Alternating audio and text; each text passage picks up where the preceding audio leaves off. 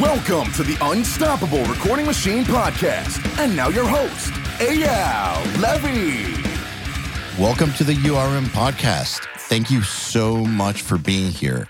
It's crazy to think that we're now on our fifth year, but it's true. And it's only because of you, the listeners. And if you'd like to see us stick around for another five years, there are a few simple things that you can do that would really, really help us out. And I would be endlessly appreciative. Number one, share our episodes with your friends. If you get something out of these episodes, I'm sure they will too. So please share us with your friends. Number two, post our episodes on your Facebook and Instagram and tag me and our guests too. My Instagram is at Eyal Levi URM Audio. And let me just let you know that we love seeing ourselves tagged in these posts. Who knows? We might even respond.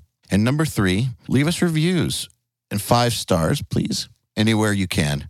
We especially love iTunes reviews. Once again, I want to thank you all for the years and years of loyalty. I just want you to know that we will never, ever charge you for this podcast, and I will always work as hard as possible to improve the episodes in every single way possible. All I ask in return is a share, post, and a tag. Now let's get on with it. Hello, everybody. Welcome to the URM podcast. My guest today needs no introduction, but I'm going to give him one anyways. Andrew Scheps is a multi time Grammy winning audio engineer, mixer, producer, and label owner. You know him for his work with Michael Jackson, Red Hot Chili Peppers, Black Sabbath, Metallica, Jay Z, Adele. Man, the lists just go on. I introduce you, Andrew Scheps. Andrew Scheps, welcome to the URM podcast. Thanks for having me. Thanks for being here. So, just out of curiosity, are you getting sick of answering questions about being in the box and digital and analog and No, I think the only thing I ever get sick of is when the questions are framed in this analog is obviously better way, like taking that as a given and that you just spend your life chasing that if you do something else. So, but no, I don't I don't mind. I mean, it's uh it, it's not a big deal to me that I did it, but it's a big deal to other people. So I'm fine to talk that, about it. that's that's what I find interesting about it is because it's been a while since you said that. Like 2013? Yeah, yeah, yeah. I mean, so it, it's eight years. It, what's weird to me is about people who care about that kind of thing. It reminds me a lot of when the pod came out for guitar, which is 21 years ago now. People were acting like that thing was new for at least 10 years. It's interesting to me that people will keep bringing something up that you announced eight years ago as if it's some new thing or something crazy that, you know, is now a very regular thing. And as if I'm the only one. It's weird, right? most people are mixing in the box. And some of them would say it's only because they don't own some gear, but it's working out. And I was in the box before I had a console because that's what I did. What do you think it is that gets people so all about it? And so I guess almost like picking teams. Yeah, I don't know. I think that there is. And I'm, I don't, it's easy to get negative about it. I, I don't feel negative uh, in my sort of the way I, I, see the way other people talk about it. I don't, I, I think that there are people I really respect who feel as though they cannot work without some analog stuff because they're not getting what they want to hear. And that's fine. I've got no problem with people doing things in a different way than I do. I don't pretend like what I'm doing is the best way. It's just what works for me. And if you want to start talking specifics, then there's always a technical reason for what's going on. And I think that's the thing, that's the only thing that bugs me is when people talk about it like it's magic. Like a Fairchild is full of unicorn shit.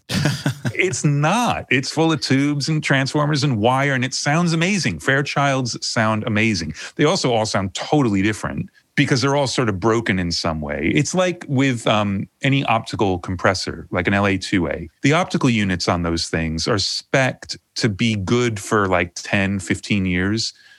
They're all 40 years old.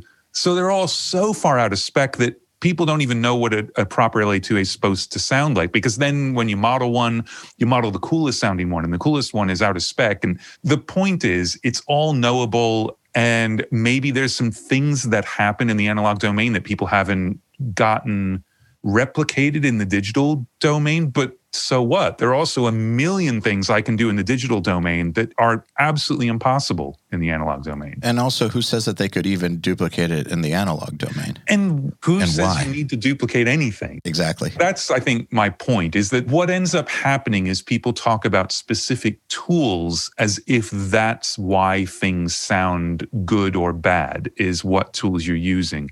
And while I was making the transition off the console into the box, there were projects where I actually ended up turning it down when I realized that they were only coming to me because they wanted it all going through the console and that wall of outboard gear. But it's not how I was working anymore. And it just didn't make sense for me to take a gig to work in a way that I wasn't working. I have pretty good proof that the tools aren't what makes the sound. And it's from doing Nail the Mix for five years now.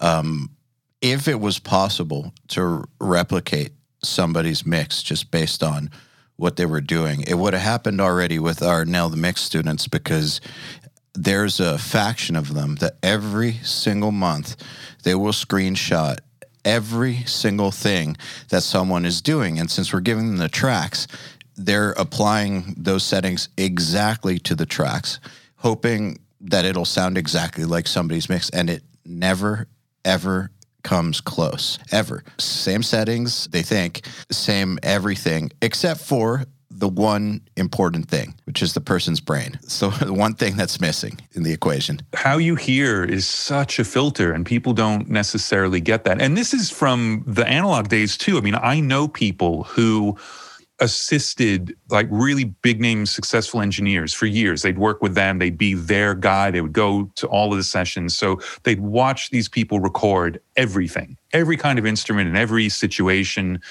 And they had recall notes for all of this stuff. And i know a couple people who would get gigs as the engineer and they would start off with the recall notes. And it was the ones who realized within 20 minutes that, oh, wow, that's not going to work at all, who would then be okay.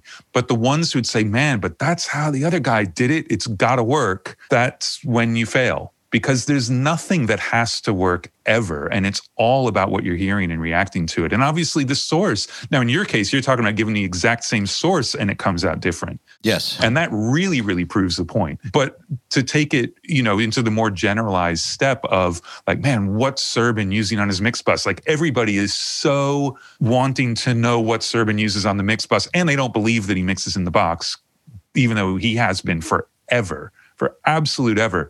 And it, the answer is probably just about nothing on his mix bus. And it's just that dude hears stuff in a way that other people don't. The, the magic and unicorns are in his head. Yeah, hmm. absolutely. Yes, my head is completely full of unicorn shit. Yeah. No question.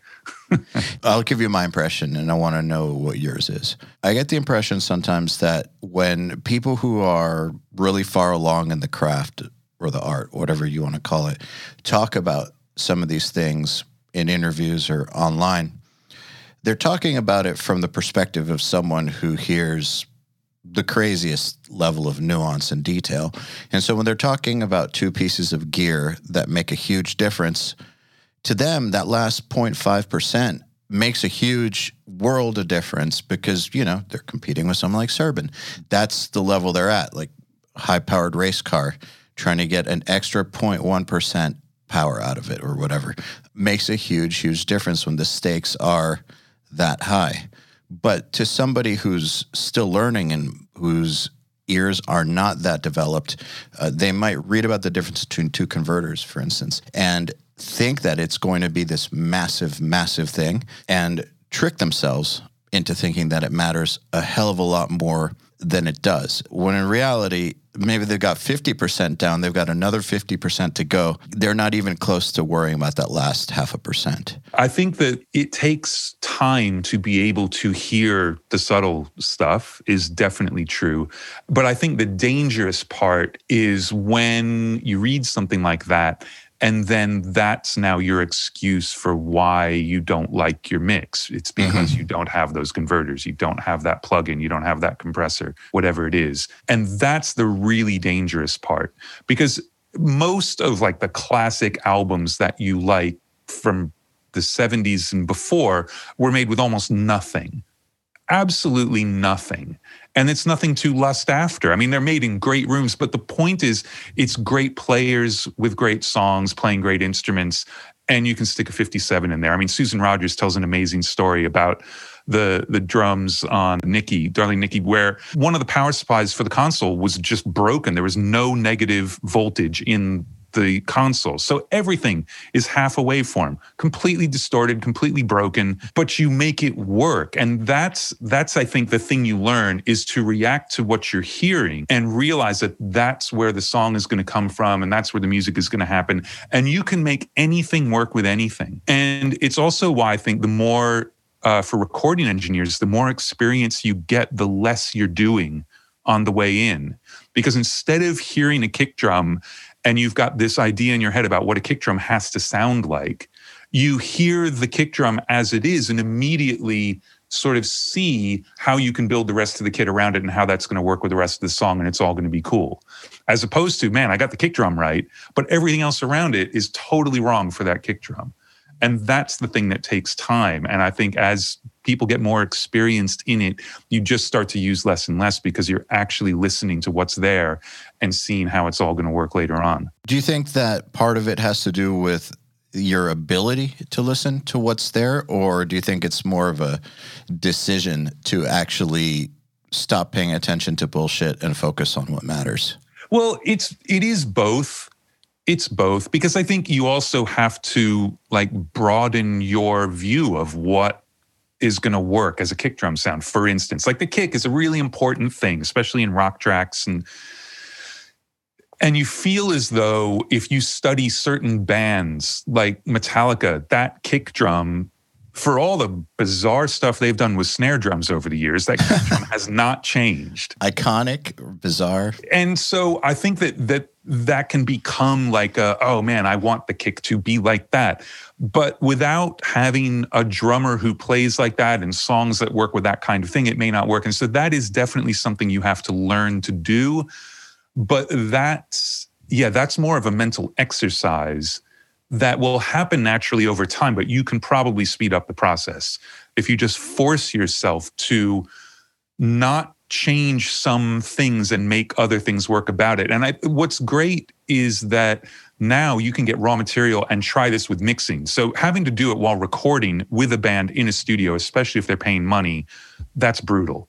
But to be able to sit at home with raw material and say, you know what? I'm not going to even EQ the kick drum and I'm going to build up these drums and see what I can make work, taking some of the kick from the overheads and using a room mic. And then now I'm going to bring the close mic up just to get that little bit that's missing from the other mics or whatever. Just giving yourself an exercise in a way to build the drum sound. And then you can expand that to the whole mix. You know, start the mix with the guitars and now make everything fit around it. Never, ever solo the drums. Man, one thing we do that's been effective, and the reason I started issuing these challenges was because we would give people these tracks that are immaculate. They're amazing. And then they would just overcook the shit out of them uh, because they watched the mix last month where someone was super heavy handed on something that needed a heavy handed approach. And for some reason, they decided that's what you do every time. And then you give them something that already sounds like 5% away from a finished mix just in the tracks and they're still going nuts. So we'd issue a challenge like the no plugin challenge. See what you can do with this with no plugins, just faders and panning. It's amazing what people can pull off when they just start focusing on the most important things. Well, because you're forcing them to listen, and that's all it is. You shouldn't do anything in any mix unless it's to fix something that you're hearing that you don't like. That's it. That's the only reason to do anything ever. You don't do something because you're supposed to do it. And you don't do something because of the way it looks on the screen or what a meter tells you. You do it because you don't like the way it sounds. And then it could be anything. You know, I don't like the way the vocal's sounding right now.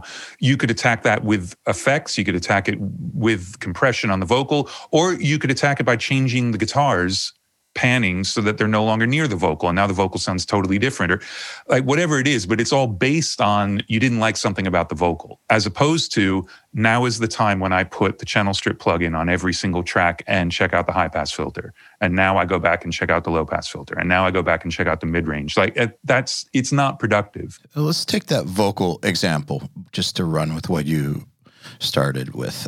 When say you hear a vocal and there's something about it you don't like. At this point, I guess, is it more like you hear the solution and you already know how to get there just because you've been doing it for so long?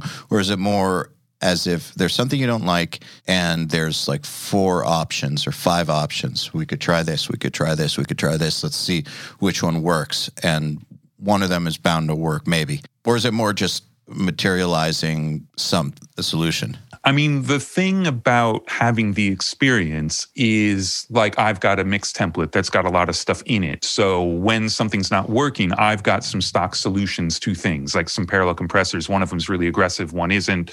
I've got a short delay. I've got a little micro pitch slap spreader thing. I've got a couple of different reverbs. So, like, there are all of these things that could be used on a vocal and most likely, some combination of them will be because they're the tools that I've built up over the last 10 years in the box.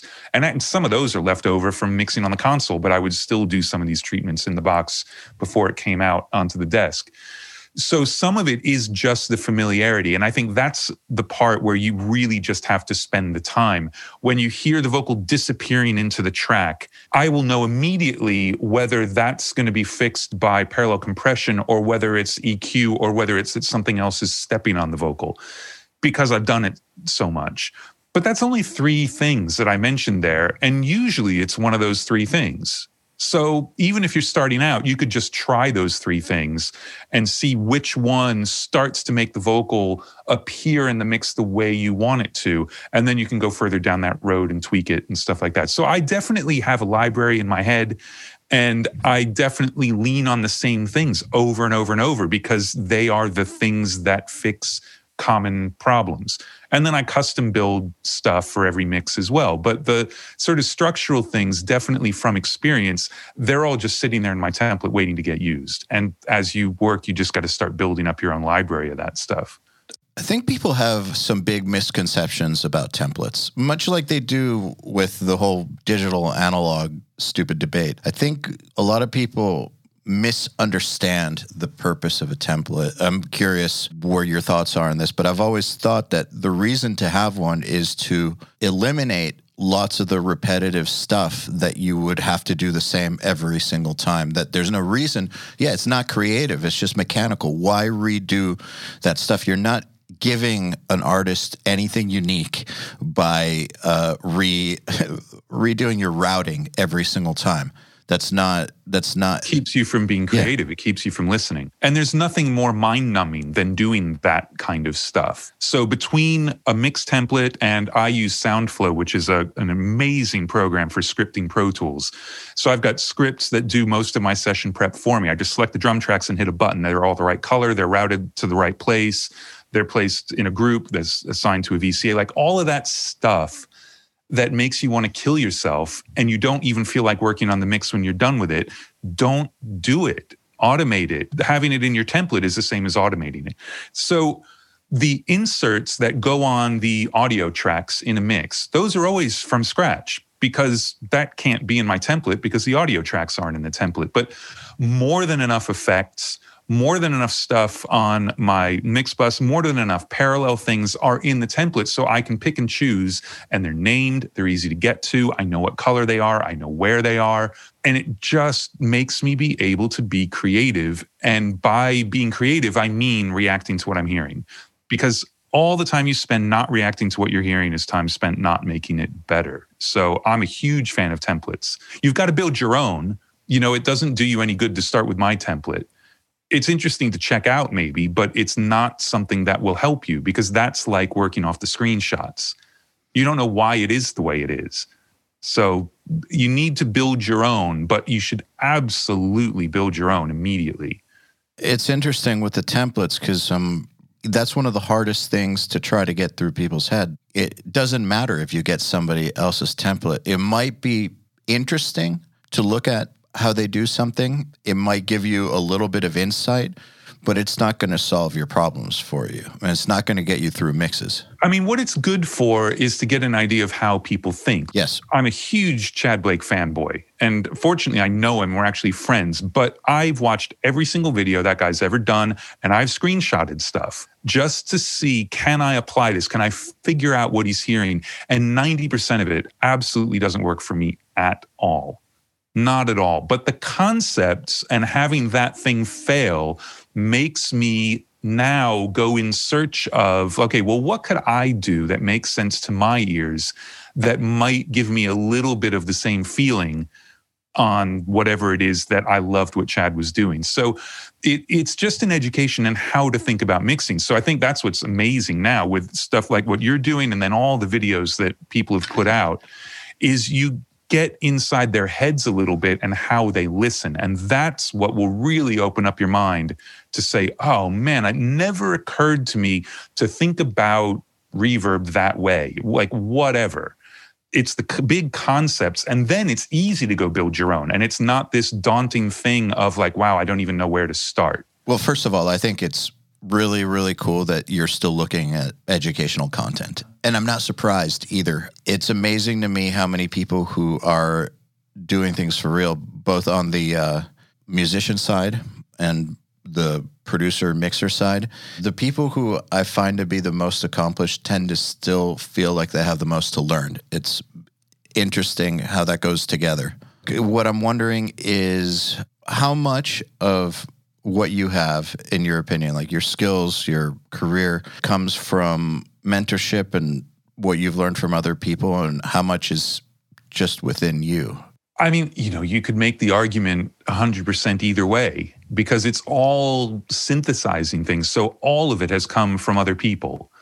But at the same time, like with all the weird combined parallel compression stuff that I do, I just sat at home and made that up in a way. But obviously, I was like the 50,000th person to use parallel compression. So I didn't make up the concept at all. But at the same time, I kind of developed things that sounded right to me from scratch. So it's a really weird combination of things. I mean, every once in a while, someone says something and it's just like boink and your head explodes. Like, great that's amazing. But there are lots of times when, like in the shower, I think about what would happen if I did that. And then I come and try it, and most of the time it's total crap. And every once in a while, it's like, oh, that's interesting. And then that sends me down a little rabbit hole, and I kind of figure something out. And then sometimes it works on one mix, sometimes it sticks around for a month, and sometimes it's been in the template for 10 years.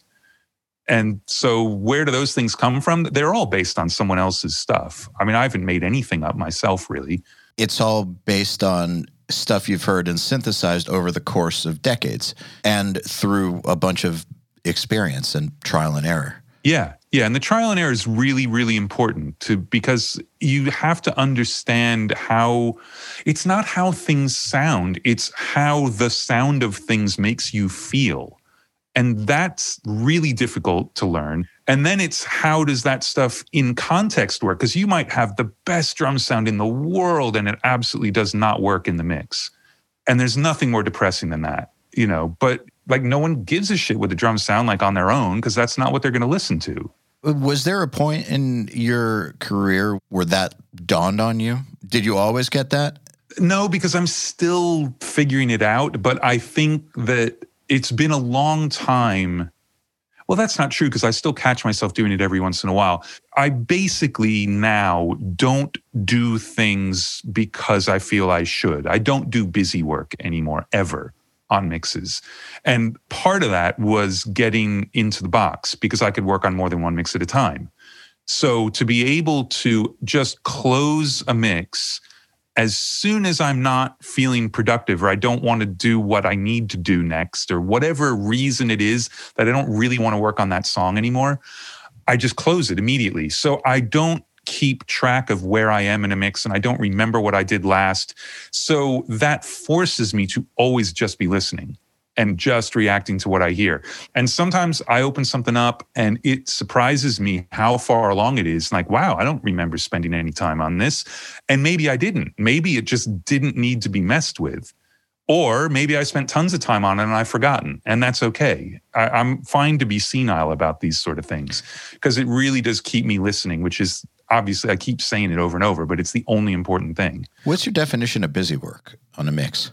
Cleaning up edits that are fine, high passing things that shouldn't be high passed. Just doing things that someone said you should do. Yeah, just doing anything that isn't based on what I'm hearing. What should you ever do in a mix that isn't because it makes the mix sound better to you. Like there's nothing, there's nothing you can come up with that I would say, yeah, well, okay, session prep. You got to color code, you got to make, but that's so that you can work better. But when you're doing things that change the sound of things, it should only be because you want the sound changed. There's no other reason to do anything. And as much as this goes back to like your first question about the in the box and the huge discussions people get into about analog versus digital and blah, blah, blah. If you do a mix and you're lucky that someone other than you and the artist and all your parents hear it, they don't know what you use. They don't care what you use. They hit play and they hear what they hear and they make their own decision based on what they hear. And that's it. That's the only thing you need to know about mixing is it has to work when there's no context. Was it a surprise to you at some point when you realized that people besides yourself like your work? Yeah, it's still shocking to me. Still mind blowing? Yeah, it's still mind blowing. Every once in a while, I do something and I think, oh my God, this is awesome. And usually those are the ones where I've done something totally different than what the artist wants. And I get pages of notes and or I get fired or something like that. It, it really is that way. Like if I go too far down my own rabbit hole on something, that's usually when it all blows up in my face. But I think it's amazing. So yeah, I mean, look, it, it's easy to you know be over humble too. So i'm very proud of a lot of the stuff i've managed to do and it's super cool to me that i get to work on some of the stuff i get to work on. I'm not going to pretend like it's nothing and all of that. I'm also not going to pretend like oh i think i really suck but a lot of the time i do. A lot of the time i hit play on a mix i'm working on and i just think man why did they hire me and how long until I get fired? Because this is just terrible all day, every day. It's interesting that feeling that what you're working on is terrible is something that I think never leaves. You start with it at the beginning, and for most people, it sticks through their entire careers and in multiple different types of careers. I think in most creative careers, there's some element of these people don't understand that they hired the wrong person or why the hell am I here? Uh, there's an element of that, even at the highest levels. It's because I mean my feeling is that it's it's because first of all with art there's no right answer. You can't say, "Oh, I finally nailed it," and nobody can argue with me. Like that can't ever happen. There's no right mix. But for me, and I'm sure I'm not the only one, it's also that when I very first start working on a mix and I hear the song for the first time or the first couple of times, in my head, I know how I want to feel.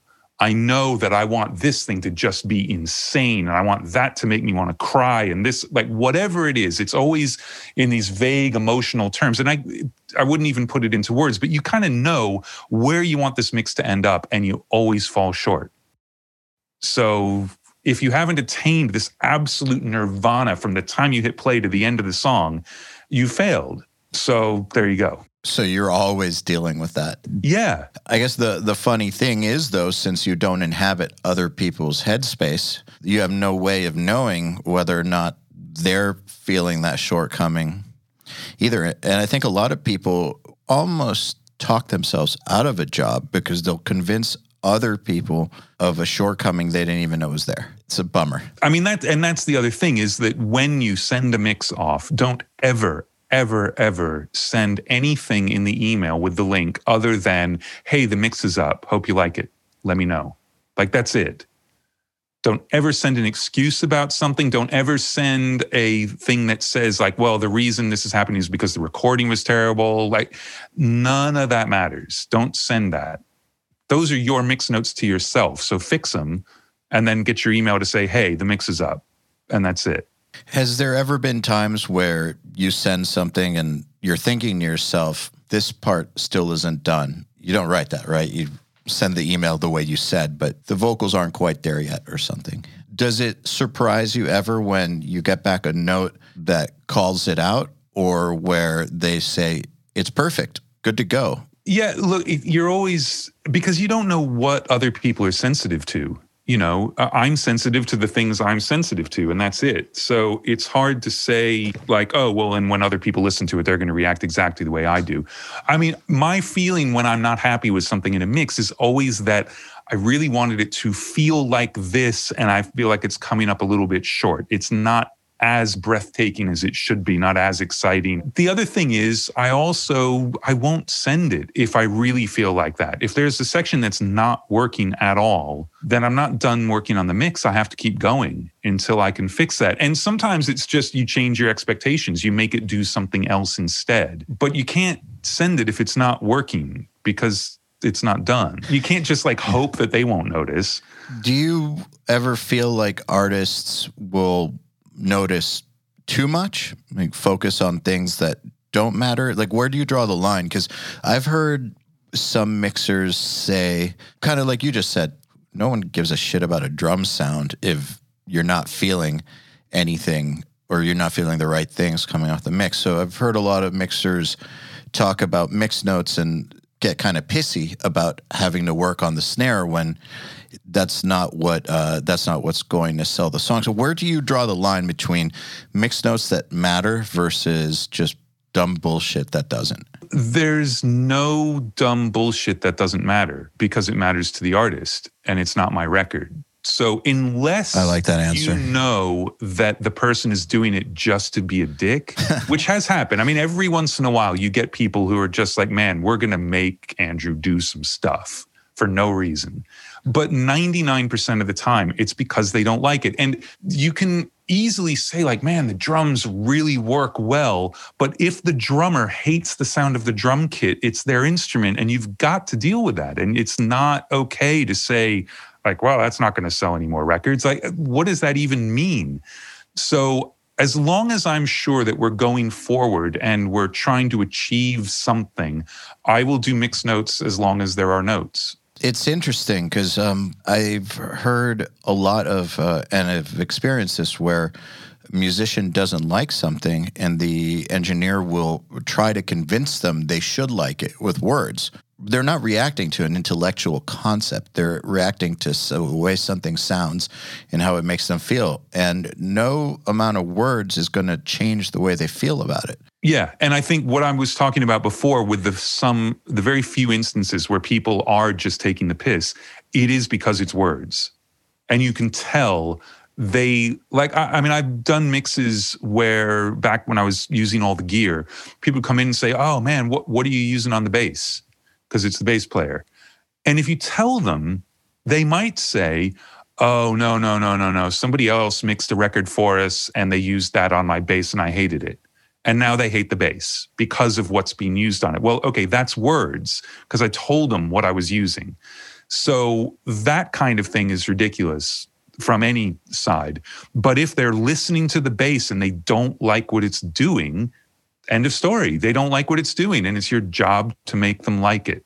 So you can certainly point out, like, wow, since we did this to the bass and now you're happy, it's destroying the guitars. Like, what do you want to do about that?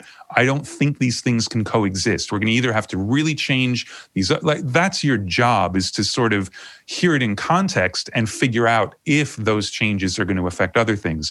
But look, the reality is two pages of mix notes unless they're just weird, vague concepts, if you're mixing in the box and that takes you more than half an hour to get through, then something's wrong. Like it, they're usually details and they're very easily taken care of. And all you got to do is just make sure that they're not destroying something else.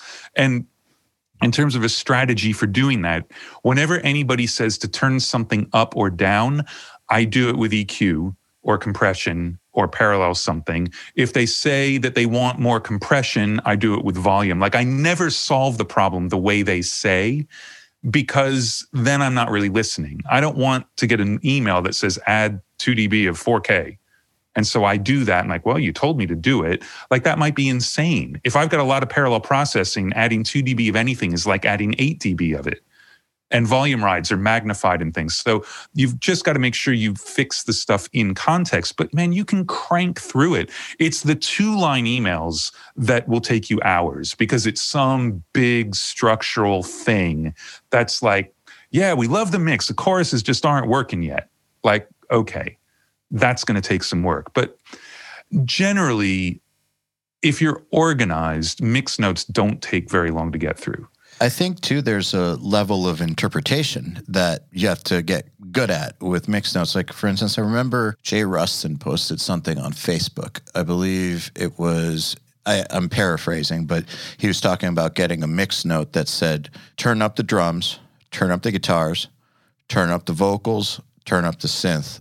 When reality, it should have just said, turn down the bass. And he worded it in a funny way, but illustrating the point that what they're actually asking for isn't what they actually want always. The key to it is you want to figure out why did they give you that mix note? And if I got something like that, I actually would not say that really they just wanted me to turn down the bass. I would say the mix is not aggressive enough. They think everything's too quiet. So this mix is too tame. It's not right.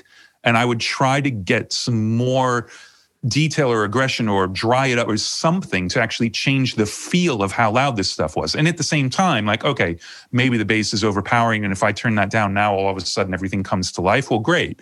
Then my job was really easy. That's like taking it like a math equation. Like if they say A, B, C, and D, what that means is E. So I'll just do E and I'm not going to listen. Like, why would they tell you to turn every fucking thing up?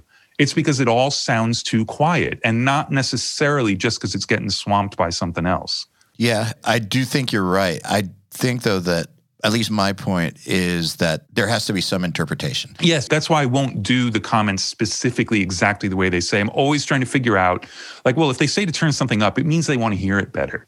So, how can I make this thing more audible in the mix and have a bigger role without destroying other stuff? And it could be turning it up is the way to go.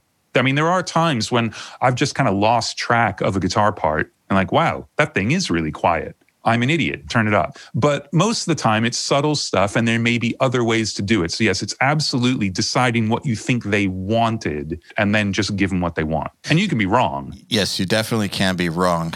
Do you think that that in and of itself is a skill that you develop just as much as you develop the audio side of things. Your human interpretation, communication skills uh, also have to be developed. Oh, absolutely. Absolutely. I mean, that's, I'm sure, you know, anybody who records will tell you that's 90% of the job is managing the session and the personalities.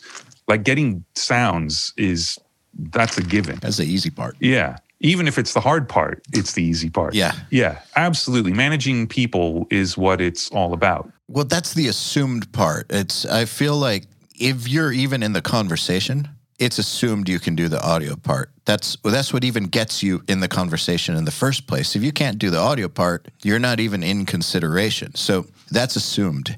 And with that out of the way, what really matters is can you work with these people? Yeah.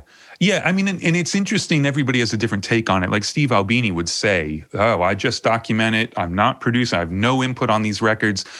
But there's no way he's making 600 records in his career, a thousand records, or whatever it is, unless people absolutely want to be in the room with him making records.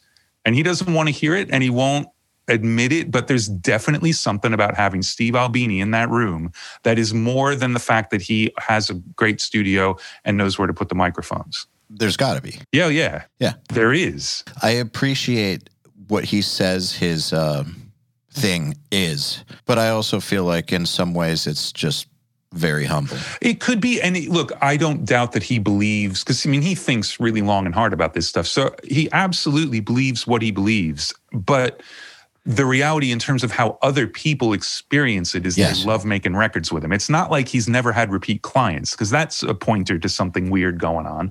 He has tons of repeat clients and they just love making records with him. It might not even be something conscious he's doing. It could just be that his unique chemistry, brain chemistry, vibe as a human just works for so many artists that they feel great around him and do great work. Absolutely. And look, you could you could say, well, look, let's take what Steve says at, you know, take him at his word that he does absolutely nothing to influence the record whatsoever. Well, that empowers the artists to say, man, we are 100% in control and we are going to realize our artistic vision with nobody fucking with us. And that's an amazingly strong position to put an artist into. So even if it is as simple as that, that's still huge. That's still doing something, though. Part of what makes a great producer is knowing when to get the fuck out of the way. And it's a decision to get the fuck out of the way. It's not, I don't think that it's,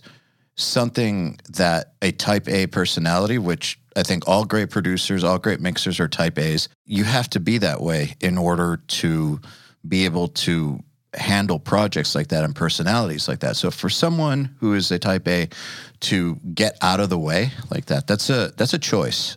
It's definitely a choice. Yeah, and goes right back to the beginning of the discussion about, you know, handling people. It's knowing like you think about recording vocals with people some people, you get to the end of a take, and if you say, well, let's do one less like shit now. That's funny and it relaxes them. And they're like, oh, okay, ha ha ha. Don't suck this time.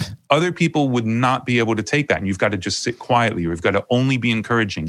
And you need to figure that out before you ever start recording vocals, like what this person is into. And that could change day to day. But that's so important, much more important than your choice of vocal mic.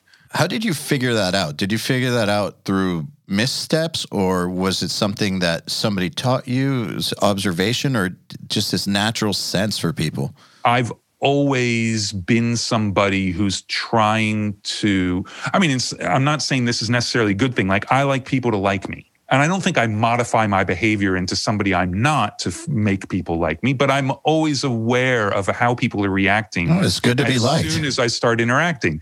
So that's just carried on into the studio. That, that's not necessarily a studio thing. I mean, the studio things you learn is when to shut up, what the chain of command is in a session, and how to read that sort of stuff. And that is stuff you generally people mess up once.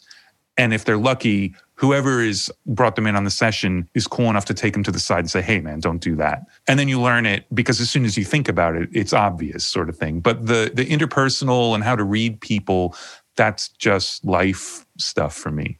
You know, I think one of the things that up and coming producers, musicians need to be real careful of in this day and age specifically is because you don't have to go to an external facility anymore to do everything because you can just develop everything in your bedroom in isolation.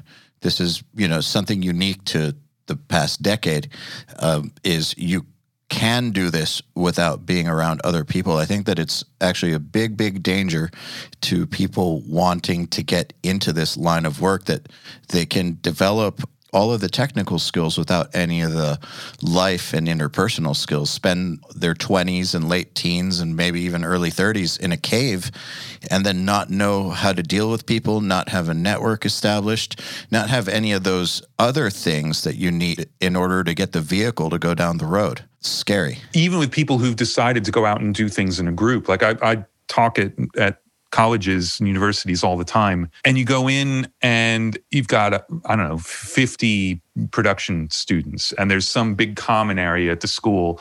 And they're all on their laptops with headphones on and they're not talking, they're not playing each other their stuff.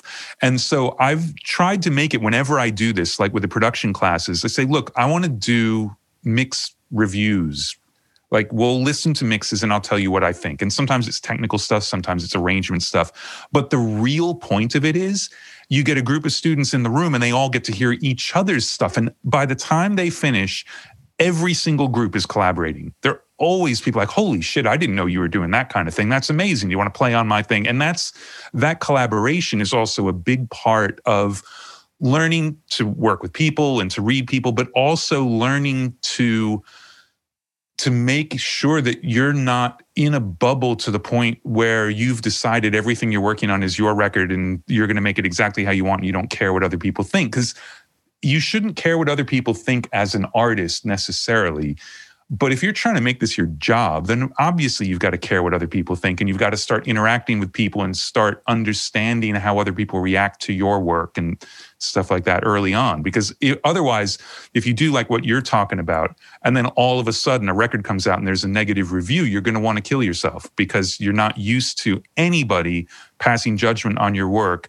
And when it comes from afar and anonymously, it's always like, oh, they're it's really hurtful and horrible and so yeah learning to read people but also learning to just be in a room with people is really important i just rambled about that but it was a good ramble there was a point in there somewhere it, it, it was a good ramble I, I enjoyed every bit of it speaking of negative feedback it's a pretty known thing that the human brain is wired to focus on the negative feedback. I think that it's an evolutionary trait. We evolved to see threats. And so the way that that translates into negative feedback and taking that in, like reading comments, for instance, is we can see a thousand great comments, whatever, see the one bad one, and that lights our brain up. And I think it it's a misplaced self protection evolutionary trait where we see the threat and we zero in on the threat. But because we are wired that way to take the one negative comment and blow it way out of proportion, like I said, it could be one out of a thousand, and that one out of the thousand will ruin our day. How did you learn to deal with that? I don't. It still ruins my day. It absolutely does. I can replay in my mind every time I've screwed up in public since I was about four. Like, I just, yeah, I'm the poster child for that kind of stuff. But what I would say is that for bands and artists who are working with mixers and things where there are going to be comments just sent in an email, if you think, unless you think the mix sucks and you're sending mix notes, it doesn't hurt you to at the top of the email say, hey man, this is sounding really, really cool. I know this looks like a lot, but here's the stuff we want to change.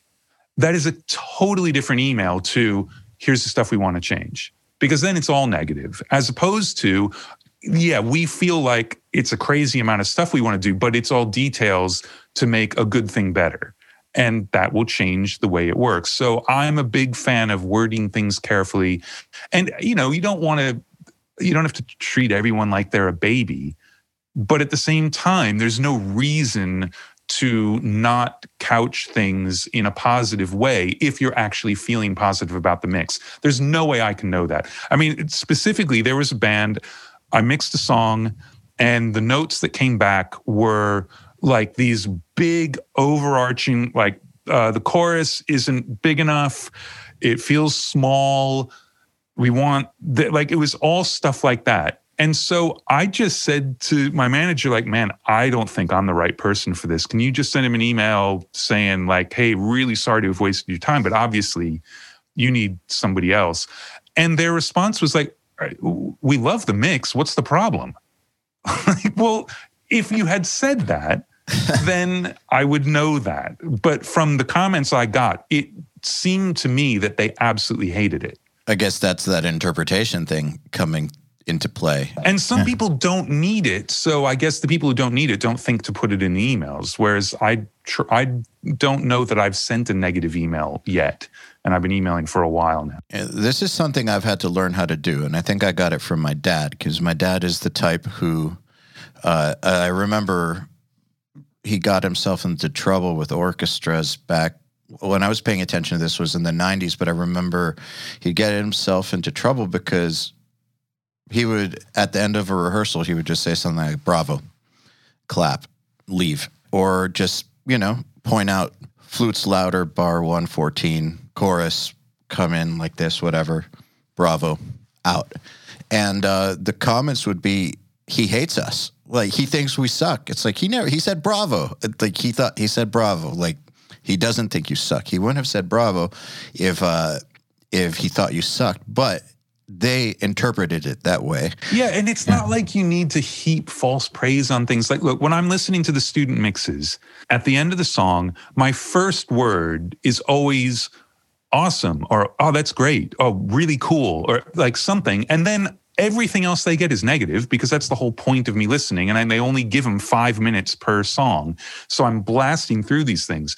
But you don't want to just say, wow, that's shit okay, here's some ways to make it less like shit. Just quit. Yeah. And look, there's some things, most of the time, actually, this stuff has been really good, which is amazing over the, you know, so many schools and whatever. It's incredible how creative people are being right now and how good they are at doing it. But every once in a while, there's stuff that has like real fundamental problems. But then even that, you can say, look, I can see kind of what you're going for. And if you get this right, it's going to be amazing. But your drums are so fucked up that no one will ever want to listen to this. And they will, like, oh my God, you're right. And they want it to be amazing. And therefore, they actually welcome what is really 100% negative. But it's fine. Well, I imagine that you're saying, if you're saying I can see where you're going with this. And if you get it right, it'll be amazing. You're not bullshitting. If they did fix what was wrong with it, it could be. Potential in just yeah. about anything. I mean, every once in a while I hear something and it's like, wow, I just never want to hear that again, ever. Most happens. of the time, it's like, wow, this could be cool if this happened. And if the what needs to happen is absolutely everything, all right. But now you know you got to do everything because Right now it sucks, but it's going to be amazing if you get it right. Could take a few years. Yeah, you might have to start over, like you know, whatever, but it's yeah, you don't want to tell people that their art is bad because it isn't to them. It's the most important thing they've ever done in their lives at that moment. So you're wrong if you just say, "Wow, that sucks." And it's not it's not just art. I think for instance uh when dealing with my employees, for instance. You know, we're we're making products, we're not making art, but that doesn't mean that they take it any less seriously. They put themselves into it, and we have some very complex projects that have a million details. And if I'm sending feedback that's got like 50 different points on it of things that need to be changed, I need the person to know that they're doing a great job and that I'm not tearing them down, that we're on the right path. We just need to fix this stuff, but we're good. We're good. You're doing great work. And I'm not saying that I'm not saying that as BS. It's just I know that if all they got were these 50 points of feedback, they could, you know, we're all creative people. They could create a scenario in their head where I hate their work. And I don't want if I hated their work, they would know. I don't want them to falsely come to that conclusion. No, look, yeah. it's a real skill to keep people up, but the the corollary is you also need to make them realize that those 50 things have got to be right and they're not right and you can't skate through it Absolutely. and they're going to have to work really hard and there's a really high bar but the point is you believe in them to reach that bar so let's be amazing not pretty good yeah absolutely so are you a lone wolf or do you have people under you no, I'm I'm it. I've been working at home for 20 years and since going completely in the box, I've used to have some people who would prep stuff for me, but then the prep, since I've automated all the really boring parts of it, it's where I learn where everything is. It's how I learn the song and the arrangement and how things are recorded. So I need that time anyway. And then for a while, I've had people help print mixes, but it was just difficult to keep their rigs updated with mine and also, I mean, I've on a side note with SoundFlow, I've actually started automating all my mix printing. And so when that gets robust enough, that's just going to be amazing. But I love mentoring and I love teaching. And I actually teach quite a bit. I used to teach a class at UCLA. But my workflow for mixing doesn't allow me to do it. There's no way I could have someone else here while I'm mixing. It just wouldn't make any sense. So is SoundFlow similar to QuicKeys, like a more evolved version. Yeah, in the way that the super heavy Falcon is like a paper airplane. Well, I mean, QuicKeys, the guy died like in 2012 or something. Yeah. Well, it's more that there are lots of really good macro programs out there. And like Keyboard Maestro allows you to do lots of sort of um, conditional branching and stuff like that. SoundFlow, on the face of it, is just a scripting program, but it's got very deep hooks into Pro Tools. So it can tell you whether a track is an input or not. It can tell you what is assigned to insert three, and then you can act on it. So you can do macros, which are sort of like drag and drop versions, like big blocky things, and you can get a lot done there. And then if you're a super geek, you can actually write code within the SoundFlow platform to take advantage of all of these advanced functions, but actually let you do things. And so for a lot of the apps I've been writing, it's it has to be code because there's a little bit too much going on to just make it drag and drop. But there's also there's this huge store where 90% of it's free. If you do some stuff you think is useful to people you post it and then anybody can get your stuff. So when i first signed up for soundflow i immediately had 300 scripts from other people and I've since like I don't use all of those, but then it gave me ideas for like, oh, I'm going to do this. So it can be crazy stuff like printing different versions of mixes while I'm not in the room, or it can be really really simple stuff like I've got some audio selected on the vocal track and I need to high pass it because it's there's a pop. And I hit a button, it opens up clip effects, it recalls the preset, that's the high pass filter, it closes clip effects and I'm done. It's if you're depopping a vocal to do that manually 400 times makes you want to kill yourself again but as you're scrolling through the vocal doing something else and you can just select the audio and hitting a button genius and you don't mind doing it and it's fun again and over the course of a year all those little things add up to a lot of family time huge I can prep a 12 song record in a couple of hours now. And that used to be a day to a day and a half. That's amazing. Um, I think, especially in this type of line of work, really anything entrepreneurial where you're the guy. If you stop working, the checks stop coming. I mean, that's it. Like you have to. Almost none of us are getting paid by the hour anymore. It used to be you could charge by the day or whatever. Nobody. It's always all in. Here's how much money there is. If you take two hours, you're making a lot. If you take 60 hours, you're not. Yeah, exactly. And there's also real life to have to balance in the equation. One of the hardest things about running your own thing that requires a lot of passion and dedication is your life can get completely out of balance and uh, can totally wreck your personal life. And I think that these kinds of tools not only allow you to, you know, get more done in less time, which makes you more efficient, able to take on more work, make more money. That's awesome. It also gives you more time to be a human and deal with the important people in your life. Yeah, absolutely. And I would argue that while you're working, you stay more creative so you actually do better work because you're not constantly having to stop and do a menial thing. You never stop. So, how much time would you say goes into the scripting versus how much time does this save you? For me, I'm a big geek. So, I've spent a huge amount of time during the pandemic coding, like a gigantic amount of time coding. But that's because I've decided to be really ambitious in some of the stuff I'm building because I want it. But then it's also for like I built an app that lets you re-zero the minutes and seconds counter in Pro Tools anywhere in the session. Because you send a mix out, it doesn't start at the beginning of the session. You get mix notes, and someone says, "Yeah, two minutes and thirty something seconds, this thing happens." But that's not two thirty something in your session. It's one hour, th- like whatever. Yeah. So you can re-zero it, and you can locate based on an offset to your minutes and seconds counter. Pro Tools doesn't do that. So that took me a long time to code and it was really complicated, but it's also something I use all day, every day. So in the moment, yeah, I could, it might take me a year to earn back that time that I spent, but that's okay because I never have to do it again. And you plan on spending a lot more than a year doing this? Yeah. I mean, you know, who knows? I might be done, but while people are still hiring me, yeah.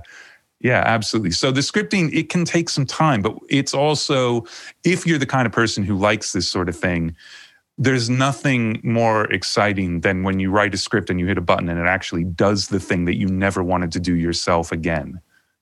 Yeah. Best. I mean, and if you're not that kind of person, be thankful that there are those kinds of people in the world. You yeah. could easily sign up for SoundFlow and just exist on stuff other people have done. You don't have to spend any time doing it. Is coding something that you've always done? I've always wanted to and never did it. And I think that the motivation, because I saw what I could be able to do, was so high that I just forced myself to learn. And also, Christian, who's the uh, the CEO of SoundFlow, is amazing. Like I, when I started, there's a, a, really active forum on the website, and I started posting questions, expecting like, oh, maybe in a week some other user will answer my question. I don't know what to do. And Christian was there like within five minutes like, oh, here's how you do it. And here's example code. And like, check this out and check that out. So I feel like I've gotten a graduate degree in computer science in the last year just by doing this stuff. So you just said something I want to key in on. Uh, you said, if people are still hiring me.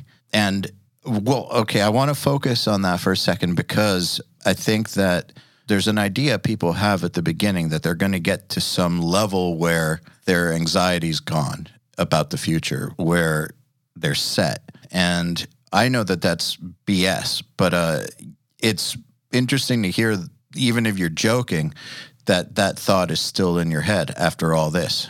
I mean, when I say it, it comes out a bit like a joke because people wouldn't believe that I could be thinking that. But I've had months long droughts in my career. I mean, I won a Grammy for the Adele record and didn't work for three and a half months. Yeah, that says it all. I mean, seriously, zero paying work for three and a half months. And some of it, you know, it's just schedules and stuff pushes and whatever. And, and I'm not going to pretend like it's as hard for me now as it was when I was starting out. Absolutely not. I am so fortunate and I'm in such a good position. And generally, I can count on there will be something. But sometimes there isn't much. And like to be honest, during the pandemic, there are very few projects that have had something even close to what you would have said a normal budget is. And obviously, the idea of what a normal budget is is shrinking by half every year anyway. But yeah, I don't think like I'm done. I'm sure I will get work for at least the coming time period or whatever. But who knows, man? There are new people popping up all the time where, like Shawn Everett, is like a fucking meteor right now that guy's amazing. And he not he didn't come out of nowhere. He's been at it for quite a long time. He was engineering for Tony Berg for years, and he, he's great. But now he's an absolute star. And I'm sure that some of the records he's doing are some records that maybe I would have been considered to mix. So that work's gone away. Like there's versions of that where there are new people, there are other people. And the only thing I think that works in my favor is that my discography is so weird that no one can say, like, oh, he's the guy who does that. And that's not a thing anymore. I'm lucky enough to have done a little bit of a lot of different stuff that I'm hoping I hang around. But what that also means is I'm never top of the list for somebody. It's never like, hey, we're doing this thing. Oh man, Andrew's the guy who does that. Let's get him. I'm like in the mix on lots of stuff to be possibly considered, but not necessarily first choice on most things. Do you have a preference? Because I could see there being pros and cons to both. Because, you know, we deal with a lot of metal guys at URM who are, you know, at the top of the metal world, but that's what they do. And you know, with the metal world, some people tend can do other genres and do well across multiple genres, but I'd say 90 to 95% of the really awesome metal producers just do metal and even a specific type of metal. So they're the guy for that and they become the top of the list for that. They're not the top of the list for a reggae artist. They're the top of the list for black metal or for, you know, for whatever. They're the death metal guy. And they do great, but that's what they do. Whereas uh, not necessarily being the guy for one thing and being spread across multiple genres and being in multiple conversations, I could see the the pros to that as well that there's more chances for work maybe. Yeah. Do you have a preference? I well, I love that I've been really broad because uh, as a listener, I'm really broad. I think when when you're young, you tend to say like I like this kind of music and I don't like this kind of music. But as you get older and you listen wider and you start to sort of I don't know, you just you just listen to more and more stuff. At least for me, I've realized that the genre makes absolutely no difference it's the emotional impact of what I'm listening to. I like sad things, I like angry things, I like dark things, I like dissonant things. That could be jazz, it could be classical, it could be metal, it could be whatever. There, you know, super pop stuff, there probably isn't a whole lot, but even that, like, I'm not going to listen to it a lot, but I can absolutely appreciate the Billie Eilish record. It's amazing. It is pretty great. And that sort of thing goes across any any genre and then my actual listening of things i do think are great like look if i love the way i describe the emotions of that stuff you would say like man you'd be good on a lot of the darker metal genres But then I wouldn't be listening to Alain Johannes, who put out one of the best records I've ever heard this year, or I guess it's last year now. His album Hum is fucking incredible. Incredible. And if I was sticking to genres, I wouldn't be listening to it. Mm-hmm. I'm very happy to both listen and work across a spectrum. And do you see it as a con? First of all, if it actually is the way that you say, um, that not top choice for in any of the conversations, but just an option. If that is the case, do you see that as a con? Well, it would be, yeah. And I, I think it is true. I don't know to what extent it's true. This isn't like a, you know, a black or white thing. It's That's why I said if. Yeah. I do think it is true. I don't think anyone says like, man, Andrew's the best at this thing, like whatever that is. But you can also find something in my discography for, for kind of anybody, you know, like from 99 Problems to Black Sabbath, like, and everything in the middle there are classical records I've mixed, there are jazz records I've mixed. And so there's something you can find that's relevant to whatever it is that you do, perhaps if you want to go hunting. But I don't know that I've got this kind of recognition of like, oh man, we want this thing. He's the guy. And I'm fine with that because I don't necessarily want to be somebody who has a stamp that they put on everything they do. Um, though some people say that they can hear my mixes a mile away. So obviously, I do have more of a stamp than I think, but I always feel like I'm just mixing what's there and reacting to what I'm hearing and all that. So I would rather be like that. And I'm not going to pretend like I've had a really, really hard time, but I have had some weirdly timed droughts and many of them, and lots of them for multiple months. So it's weird and I attribute it slightly to that maybe. Do you ever get a feeling in a drought like the fear that maybe it is over? Oh, of course. Yeah, man, it's weird. I've always had that sort of feeling and even, you know, with what we're doing, like we just had an amazing year in 2020 and then my thoughts aren't fuck yeah, it's oh no. How the hell am I going to uh do this again or better? That's where my thoughts go. I mean, that is always, it's a really weird thing to, and this is not in this context necessarily, but like the idea that if a company isn't growing, they're dying, like that's really weird to me. If you're a physical shop, there's a certain amount of shit you can sell. And if you sell that amount of shit, you're good. And like that's not a bad business model to me. Like, I don't need to be mixing more and more and more records every year, or even necessarily charging more and more and more for the records I mix every year. As you're coming up, there's obviously a trajectory. No, but you want your skills to keep developing. So I think the metrics are different. You know, like your metrics are, well, obviously you have to be getting work, but even if there's X amount of work you can take per year, you can't take more because how could you? There's not time. Still, I think you have a metric, whether it's a, whether it's a hard metric like an actual number or whatever. There's a certain skill that you're trying to grow, certain ability that you're always working at. So there is something you're trying to get more of. Trying to suck less. I mean, there's no question about that. So there you go. It's the same thing. Yeah. Yeah, but it's not, it's never in terms of volume of work or anything like that. Like me not having work, it makes me think like, wow, maybe people are going to be not hiring me anymore. But it doesn't make me think like, wow, I guess I'm just a really shitty mixer at the moment. Like in my own head Fair is enough. where I can assess that. But also as and I think maybe more as a producer, but certainly as a mixer as well, sometimes you're just out of style because it's always your opinion and maybe nobody else likes what you like anymore and that can happen like Rick Rubin's genius is he likes what other people like.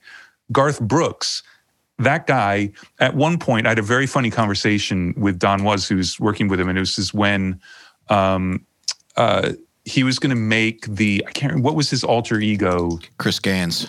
Yeah, Chris Gaines. So he wanted to make that record. It was really important to him creatively, but the sort of concept was like, dude, your fan base is so big that if you alienate all of them, there aren't enough people left in the world to make up another fan base that big. Like he'd actually gotten more than half the people in the world to buy his records, which wasn't strictly true. There's a lot of people. But you you need to assess like where you are in the rest of the world in terms of if your taste lines up with theirs. But that also isn't a reason to assess your own worth just based on what other people say about it because like we are saying before there's no right answer. It's all unknowable. So you have to love what you're doing even though you're just doing it to other people's records as much as an artist needs to love the records they're making. So do you love what you're doing? I don't think i'm very good at it but yeah. Every once in a while i think like holy shit i made that thing feel like that. Yeah that's still super exciting to me. Is it one of those things where that one time once in a blue moon where you get that feeling makes all the times where you don't quite reach that height worth it? Yeah, I mean, and, and the other thing is, like I said before, if you don't achieve what you feel you need to achieve, well, you can't send the mix. So I always end up somewhere that I actually think works for the song. So it's not like, man, failed again. Let's send the mix and see what happens. Okay, makes sense. Like you you do have to get to the point where you're more than happy for them to listen to it. And sometimes it's just like I think this is as far as I can get. I've fixed all the obvious stuff and the song plays itself. And now I need their input because I really don't know how far this is supposed to go or something like that. It can be nebulous and weird, but it's never like, wow, I give up and have, have a listen to this. So, just out of curiosity, like you said, you've worked on a lot of different kind of stuff and everything ranging from Adele to Metallica. And those are some pretty high pressure artists, I think. At least from the outside, it sure seems that way. That kind of pressure, is that something that you had to learn how to deal with, or do you think you're naturally suited for it? Because I think a lot of people would crack under the pressure, even if the job is the same, it's just doing what you do. There's all this extra stuff that comes with megastars that you have to be able to not collapse under the weight of. Yeah, fortunately, most people, when they get slightly successful, calm down. So, like someone starting out can be really difficult sometimes or whatever, but I don't know. I mean, you know, and uh, different people are different, and there are definitely some people who are more, I don't even know what the words are, just more difficult to deal with. But in general, when you've had some sort of success, you're comfortable enough in your own skin that you're there to make a record, like you are working. And so the work really is the same. And I think I've always had this weird ability to not freak out like because I'm working with someone famous or someone I absolutely love. And I mean, I have super fanboy moments where I cannot believe I'm in the room with some of these people but the interaction immediately becomes very natural human to human and i think they appreciate that and that serves me well did it take a while to calm yourself down or were you always calm like you said with people who become successful get calm is that something that you went through well i mean I would always be incredibly nervous going into a session. You know, is it all going to come apart at the seams? Am I going to get fired? I And all the usual stuff that you have going in. But I think I've just always been able to just not let that out because the thing is, it's like if you say something mean to somebody in the moment, you really wanted to say it, right? And it makes you feel better. Like, but, but you think about, well, what's the situation going to be? What's the aftermath of me saying this?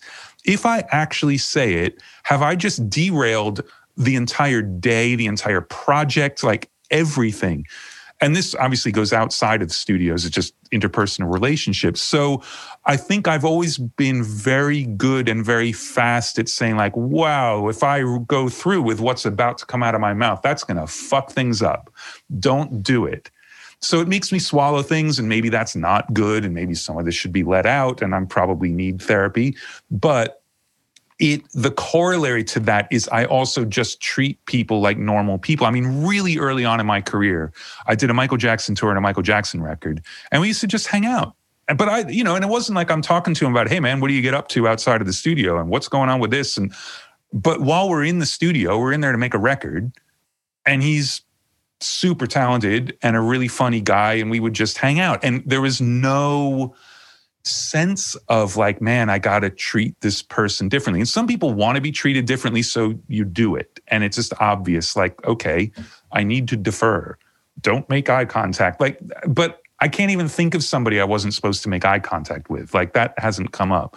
So it's the ability to just have normal interactions with people. It normalizes the situation in the studio, and then they can be artists or whatever. And I'm sure they really appreciate that too. I think so. I mean, and I think sometimes they don't even really notice it, but it's like sometimes you can tell, like, wow, that doesn't happen very often, you know.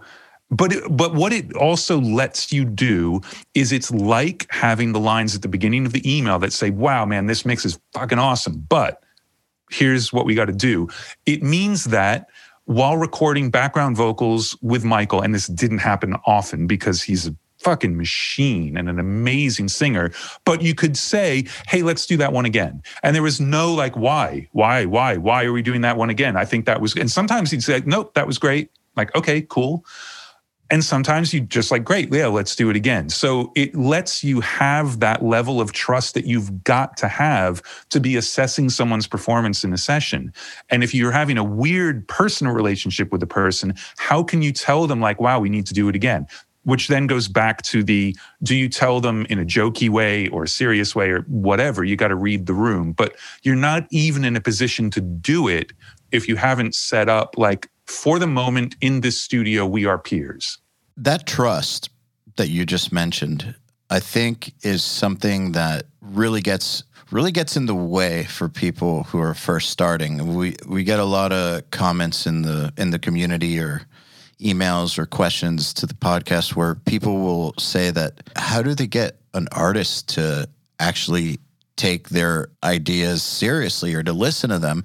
And my thoughts are always, well, what's happening is with some degree of certainty, this I could be wrong, but they don't trust you yet. That that's what's going on. They they for whatever reason, it could be that you don't have enough of a track record. You could just be the convenient choice locally, but they didn't.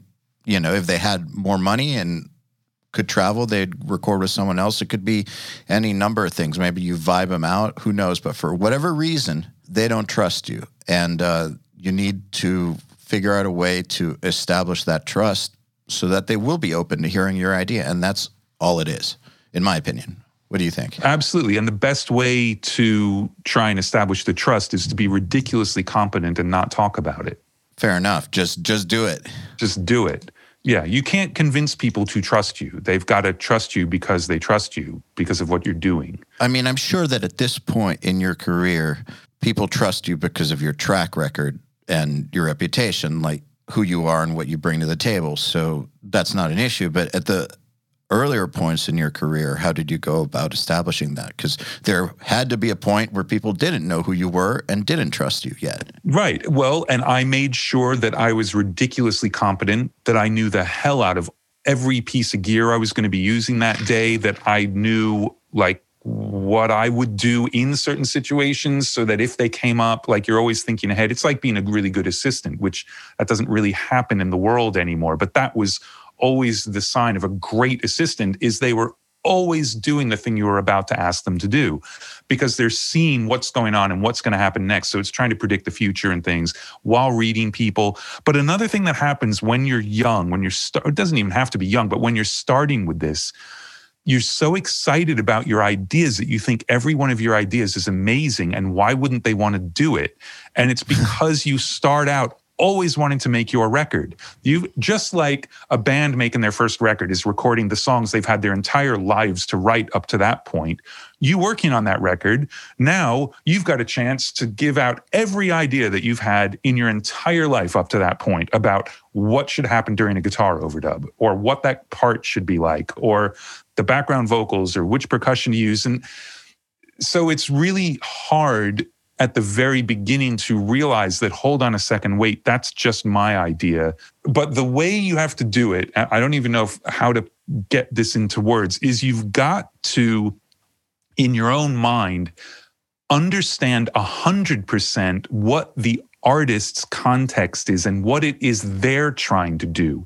Because then any ideas that occur to you are in service of what they're trying to do not some external thing. Now, it could be some idea they never would have thought of that's absolutely crazy, will be absolute genius. Putting mariachi horns on a metal song could be the best thing ever. And then you end up being the Bronx mariachi and making a bunch of records that way. But like having a really off the wall idea can be amazing, but it has to be within the context of, I think this would make what you're already trying to do work. And when you start off, it's hard to differentiate the ideas you're having that are serving their art and the ideas you're having just because you're having ideas. I was doing an episode with uh, Will Putney, who is a phenomenal metal mixer producer. I think one of the best. And um, we're talking about how he got to where he got and uh, what what it takes to really do it well, in his opinion, and how he gets the trust of so many of these bands. And one of his answers, you know, there's a lot to it, but was understanding where they fit in culturally and contextually. Uh, so exactly what what they're trying to do and where it fits in as a whole to the to the genre because that actually matters. It matters in in the metal world, and so understanding the culture and the context behind everything they're trying to do makes it to where he can make appropriate suggestions that really do make sense. And that's part of what helps the trust. I feel like that's kind of what you're saying. Yeah, exactly. And but it's it's their context. Yes. Because otherwise, like System of a Down and Gogol Bordello don't exist. Because their context is nothing like any other bands that have yep. ever existed on the planet. And so that's important. And yes, so absolutely. One last thing, and then I have some questions from the audience, if you don't mind. But I want to talk about getting fired because that's something that crushes people when they're not used to it. I mean, it always sucks, right? But um, I think that one of the things that you have to get used to in music is that you're going to get punched in the face a few times. It's going to happen. The world is going to kick, knock you down, kick you in the stomach, and then you have to get up and uh, just keep going. I don't know a single person who has a long career who hasn't had something fall apart, like get fired or get dropped or get screwed, you know, whatever. If you're around long enough, shit happens, and you have to get through those. I call them the gray filters. You have to get through those. How did you learn? to deal with uh, getting fired, for instance? I'm really bad at it. I mean, I think like what I said before, where I can remember every time I've failed in public since I was four years old, is not an exaggeration. Like I can relive all those moments and feel terrible about them right now for you. Like that that's easy for me to do. I can too. I think the the key is look, it's always about what goes into the external world. Just like I was talking about, you think of something to say, but you've got to think about, well, what's the universe going to be like if I say that out loud?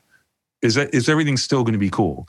So then you do the exact same thing when you get fired. It's like, well, okay, but in the course of my entire life, this is something that really, really sucks and I hate it. But what can I do about it? And the answer usually is nothing. So therefore, don't do anything about it. Just try and figure out why it happened. And if you really feel like it happened for reasons that have nothing to do with you, then you just try and get over it. And that's everybody's different, you know, how they can surmount these things. But the biggest thing is you've got to assess it and just say, was it me? And if it was me, obviously I've got something to learn here because I, this needs to not happen again. And the other thing is, I probably more than half of the time when I'm not finishing a project, it's actually a relief if you think about it. You never want to be fired, but the situation must have been pretty bad. Yeah. You don't really want to stay in that situation anyway. So, as much as it could be that the money is really going to be sorely missed or something like that, in the grand scheme of things, if it was miserable, then you're better off out anyway. So there's always a way to talk yourself into it not being quite as bad as it seems, I think. I mean, it doesn't have to be as bad as it seems. I think a lot of the times we make things as bad as we think they should be, but they don't have to be. Just in terms of how humans work, like two things that are really important because I will spiral on negative things endlessly if allowed to. So two just quick tips is one is do some sort of mindfulness doesn't matter what it is if it's just you sit there and you count as you breathe or you actually do meditation or whatever that will just break the cycle so if you're in a death spiral do some sort of mindfulness and it makes your brain stop cycling on the thing and it only takes five ten minutes like realize that everything in your body is a two-way system so when you're feeling really put upon and threatened, you curl up in a ball. The corollary to that is if you stand up straight, you can't actually feel threatened and scared. It's impossible. Physiologically, your body won't let you. Chemically, stuff changes. So if you're finding that you're really, really tense and you're clenching your jaw and your hands and you're all hunched over, sit up straight, unclench, and you will feel better. It's impossible not to. Now, it may not last very long, but that's okay. But you can actually do these weird physical feedback loop things to your own body just to get through the day.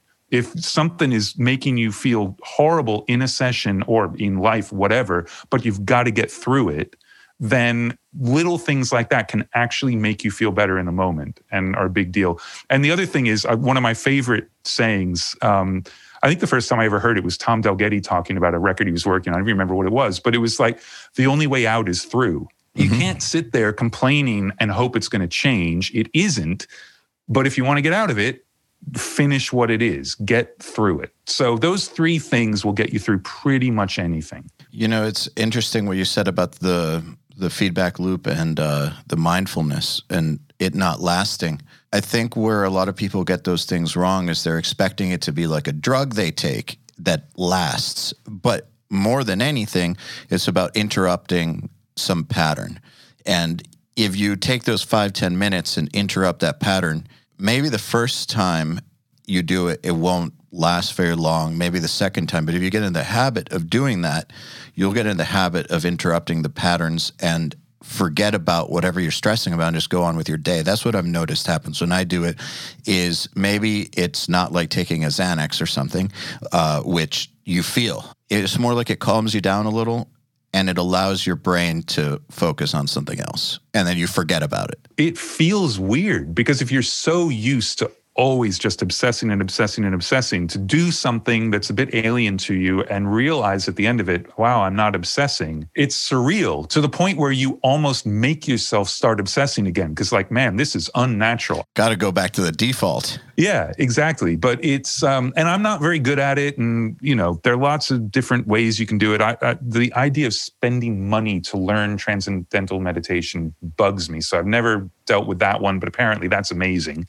But that's 20 minutes twice a day from what I've heard. So that's enough once you get good at it to kind of keep everything in perspective. But all it is is just a way to get your brain to shut the fuck up so you can reassess some things.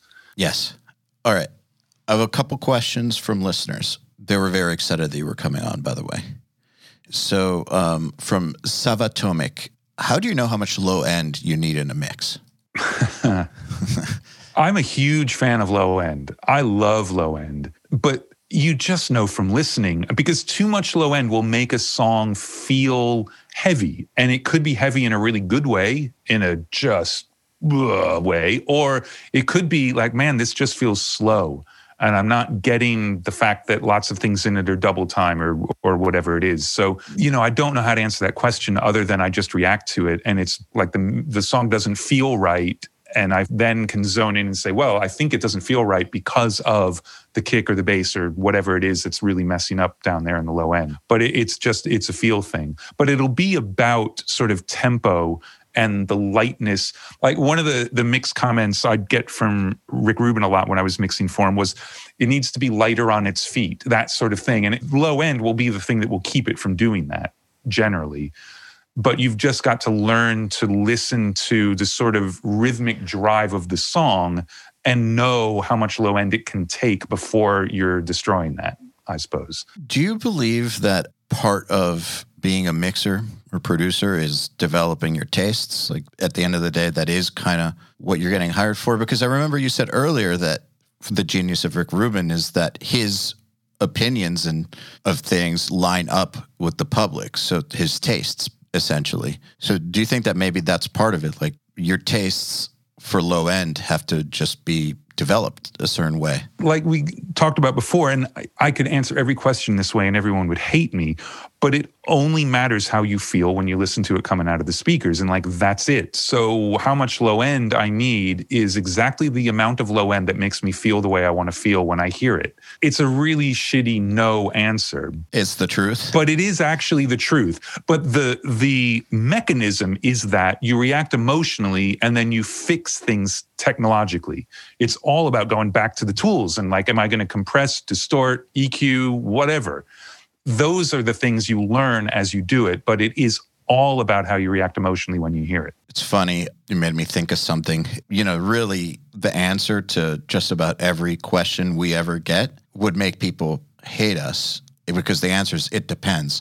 I mean, that's the truth for just about every question in audio is it depends and music. It depends. It really does. But you can't really give that answer. No, you got to mm. help people figure out how to figure out that it depends. Yeah, exactly. So, all right, question from Colton Madigan, which is Hey, Andrew, is it true that you used to put a mattress behind you while you were mixing on monitors as a room treatment? No, I've never actually done it, but I think I've suggested it many times for people asking about like how do I set up a room to mix at home? And my the reasoning for it is that everybody's got a mattress in a bedroom, usually. Well, not everybody, but it's just a great, huge sound absorbing thing that you can put at an angle to break up a rectangular room. So I haven't done it um, because the way I like all the rooms I've had, they've always been at home. They've never been professionally acoustically designed or whatever, but they're always just set up as much like a living room as you could have. They're just dead. I just want to hear the speakers, not anechoic chamber uncomfortable, but they're I don't want the sound of the room to have anything to do with my mixing. Not hear your heartbeat and the speakers, just the speakers. Yeah, exactly. So that's the the general thing. But yeah, whatever you can do to just break up the acoustics of your room will make the room sound better. So a bookshelf full of books, don't line up the spines. You know, just push them randomly. Bookshelf full of records is great. They're all diffusers. They all make the room sound better and they all break up the standing waves. Awesome. All right. Brad Allis says, Hi, Andrew. I've tried your rear bus technique on a few of my mixes. To my ears, there's always a point where it makes the mix sound quote unquote better. Not always the same amount every time, but it's there. So why shouldn't I always use this technique? And should I set this up early and mix into it top down style or add it after getting my initial balance? It depends. No, I'm not saying that. I have used it on every single mix I've done for the last 20 years, probably some version of it. I'm actually using less and less and less of it now to the point where there have been a couple of mixes recently where I haven't used it at all. So, for people who don't know, it's just shared parallel compression. It's like an extra mix bus, but the drums aren't in it. And sometimes the bass isn't in it either, but it's everything else into a stereo compressor and then you blend that in. There's there's no reason to use it or not to use it at all. Some people hate it. The trade off is you're reducing your dynamic range, which you know, when you say that out loud now, people say, oh my God, that's horrible. Don't reduce your dynamic range. Well, bullshit. You need to reduce your dynamic range to fit the mix through a hole so you can print the mix. Like that's just it. That's what record making is, is making perceived dynamic range, but actually having it not have 120 dB dynamic range because no one ever would be able to listen to your mixes. So anyway, you can reduce it by compressing it, and that takes the loud stuff and turns it down and leaves the quiet stuff alone. Or you can parallel compress, which basically takes the quieter stuff and turns it up, but leaves the peaks sounding natural. I personally react to that better. I like the natural, uncompressed peaks of things to be there, especially on drums and vocals. It's more exciting to me and more natural. I connect with it better. But the more parallel stuff you bring in, the messier the mix will get and the less room there is around other things. Like the instruments don't have their own space, you just have this wall, which can be exciting, but can also be really dense and horrible. So that's the trade off between it. But I would say have it in from the very beginning, just like bus compression. Why would you mix to the point where you're happy and then completely change it? That's crazy to me. It's what's so great about working in the box and having a template is my console has a million pieces of gear in it that I can use or not use, but they're always there ready to be used so I can hear them immediately. So my mix is my mix is my mix from start to finish not I get it to a certain point. Now I introduce something, then I introduce something else. That would be crazy. I would just end up redoing everything. Kind of makes no sense, does it? Yeah. So I think almost every like I save a couple of things on my mix bus as like they're like doggy treats for later. Like I know whenever I pop this EQ in, it's a curve that I almost always want and I know it's coming, but I'm going to work a little harder if I don't have it while I'm getting the general mix together. But when the mix is sort of halfway through and I'm feeling like, "Oh, I'm struggling like, oh, I can put in the EQ. That'll be great. And so I do that. And like, yeah, that's great. And now I'm inspired to move a little bit further. So you can save some things, but not things that are going to structurally change your mix. You absolutely need pretty much any dynamics processing at least there from the very beginning, because otherwise everything's going to change when you put it in. Got it. A question from Mark McCarran. Hey, Andrew, when mixing in the box, what techniques do you use to get such a warm and natural saturation in your mixes? Thanks for all the amazing work. Uh, thank you. I saturate things. I mean, that's, that's it. I, I, It when I did my omni-channel channel strip with waves, I probably spent as much time on the little preamp, one knob, three type saturation thing as I did on anything else. Listening to different levels of different harmonics, and the uh, the heavy one is a clipper. And we spent forever doing that. And it's actually two clippers. It's a dual stage clipper because I couldn't get the knee of it right didn't sound right to me until we used two clippers in a row. So I use that. I use the omni channel almost all the time because why would you build a channel strip that doesn't do almost everything you need? But I would say 80% of the time, all I do is turn up that preamp knob and select one of the three types of saturation. So when you're mixing analog, you can't avoid that saturation. You just get it. Every single analog box in the world has some distortion, whether it's just a transformer, like whatever it is, there's some harmonic distortion that happens in it.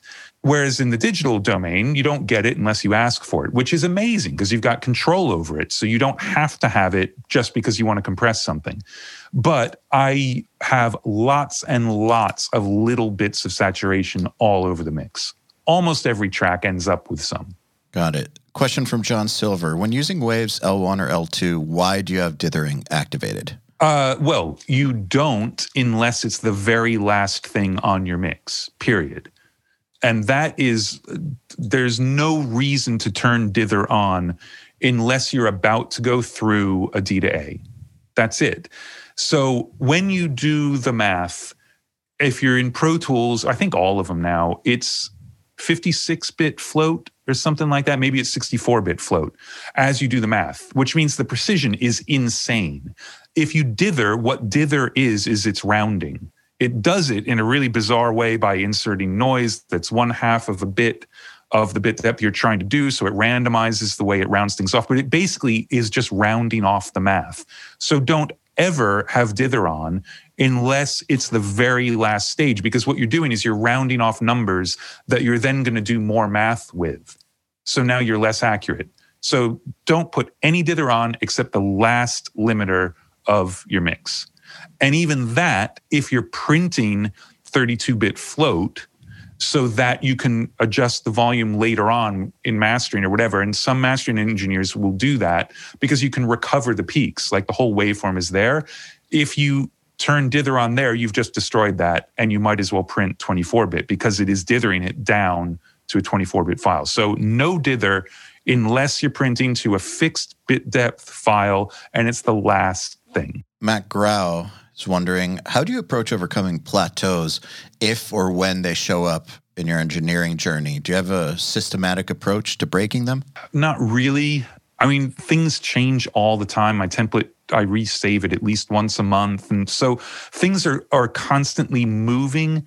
And every once in a while, like the plateau will be something specific. If he means like career wise, then I think it's like you do some visualization like, well, okay, my career kind of sucks right now. What is it I actually want to do?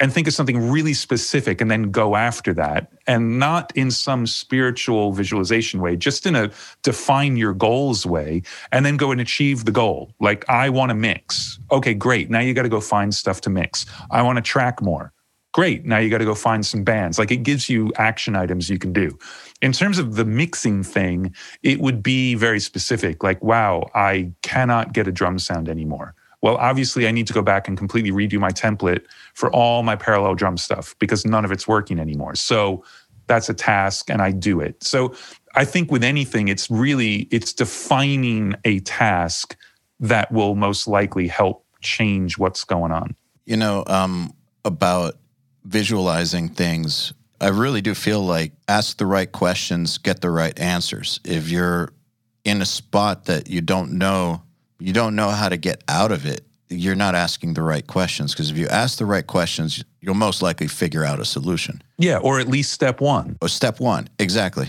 Yes, exactly. It gets you in motion, and I find that just just getting going, really, that that mental exercise that you're suggesting, really, you don't have to do it the whole time. Really, it just is a momentum starter, and once you have the momentum, you're good.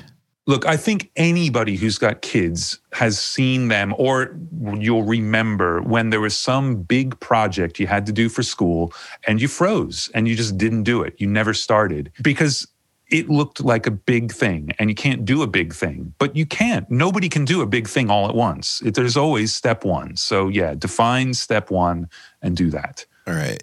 Question, and I'm sorry if I fuck this name up. Panagiotis Katsaunis says, I'll do a different question than most people here. Andrew, can you talk about the Death Magnetic mixing sessions? What was your approach on this? I, I mean, it was in some ways no different from any other record. I'm just trying to make it the most exciting thing I've ever done. And that record was really aggressive. Yeah, there wasn't anything in particular about that. I mean, obviously, when you're working with a band that's got a history, you have to be true to the history. So, like the kick drum, like we mentioned before, that's got to be the Metallica kick drum. So, in a way, like, well, that's really easy. We've answered the question about the kick drum, and everything else has got to work with that kick drum. Cool. So, things like that are defined for you going in. So, that's nothing really I had to do differently. You just have to be aware of it. I mean, and if this is a way to figure out, like, well, why did some of the things happen that people say happened and why is it so loud or whatever that's not something i'm really going to talk about like my line is i won the loudness war so now it's over but um, there's a lot of stuff behind the scenes of like what i think more than anything people just love metallica so that anything they can find out about working with Metallica is awesome. Most Metallica fans absolutely hate every single record since Ride the Lightning. I mean, that's it. Like they haven't done anything good since then. They hate it. But then by the time the next record comes out, they hate that record, but they love the other record because you get and Metallica. I mean, look from the outside, you could say, "Oh, they've just been doing the same thing their whole careers." They have not. They move. You know, the they've gone in a lot of journeys within what it is that they do. And I think that Death Magnetic, because it's what Rick does as a producer a lot of times if he's working with an established band, is to try to recapture whatever was super exciting about their early stuff. That's what was cool about Death Magnetic, I thought. And that's yeah. exactly what was cool about it. So for me, it was just trying to achieve the frenetic fucking rip your face off energy all the way through. When you've got a nine and a half minute song that never stops, it can never stop. You can never let your guard down and kind of like, oh, cool, we're at this section that can just play. Like, no, I got to get through there and I've got to hear everything Robert's doing on the bass because there are a couple of things he's doing that really support the guitars and bring those up. So the details on those mixes were very well looked after on everything because they had to be. When you're working with an artist like that, I mean, is it the same as like what you said with Michael Jackson? When you're in the room, you're just in the room doing your job. You don't feel the weight of the Metallica machine. No, I mean, you obviously you do because it's like you're seeing people in real life that you have not seen in real life, but you've seen them a million times. So yeah, there's always that kind of surreality. Is that a thing? I've never heard surreality, but I know what it means. I like it. You figure that's got to be a word. Let's see. No, it is. Is surreality a word? The state of being incongruous or surreal. The surreality of the crash scene dawned upon him only when he saw a holy figure in the smoke. That which is surreal, a surreal. Okay, yes. So the surreality of being in the room with those guys is something you got to get used to. And I didn't track on that record, so I didn't have the you know three months or however long they spent recording to get used to it the way Greg Fidelman did. But obviously he had that when he started recording the record. But while you're doing your job, you're just doing your job and they're giving you mix notes. Like there's there's no difference. They're not saying, How could the kick drum be like that? Don't you know who I am? Dude, why is the kick drum getting quieter in that breakdown? Like, oh, well, I thought the drum kit would come. To, no, no, no, no, no. It's supposed to stay just as strong as the rest of the song. Oh, okay, cool. Like, great. Now I know that and I can go do that. And it, it's just, yeah, the job is different every time, but it's the same job. Makes sense. So John Silver says, What's the reason you started to mix exclusively on the Sony MDR 7506 headphones? Is there something you always listen for and are careful about? And also, are you calibrating the headphones to have a flat frequency response, or do you know them really well to have everything translate in the way you picture it? Yeah. So I chose them because I owned them. Seriously, I've I've always liked them in the studio because they're bright, they're comfortable, they are over ear, but they're lightweight. So like drummers can hear the click without having to crank it up so much it's in the overheads. Same piano players and vocalists, you don't have click bleed. It's easy for people to hear themselves.